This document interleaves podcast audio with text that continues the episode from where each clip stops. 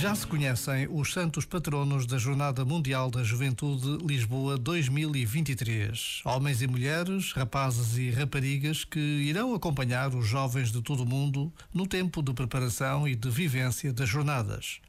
O primeiro é São João Paulo segundo, o Papa que marcou a vida de tantos de nós e a quem se deve a iniciativa das jornadas, que tem reunido e animado milhões de jovens dos cinco continentes. Por vezes, basta a pausa de um minuto para rezarmos uns pelos outros. Já agora, vale a pena pensar nisto. Este momento está disponível em podcast no site e na app.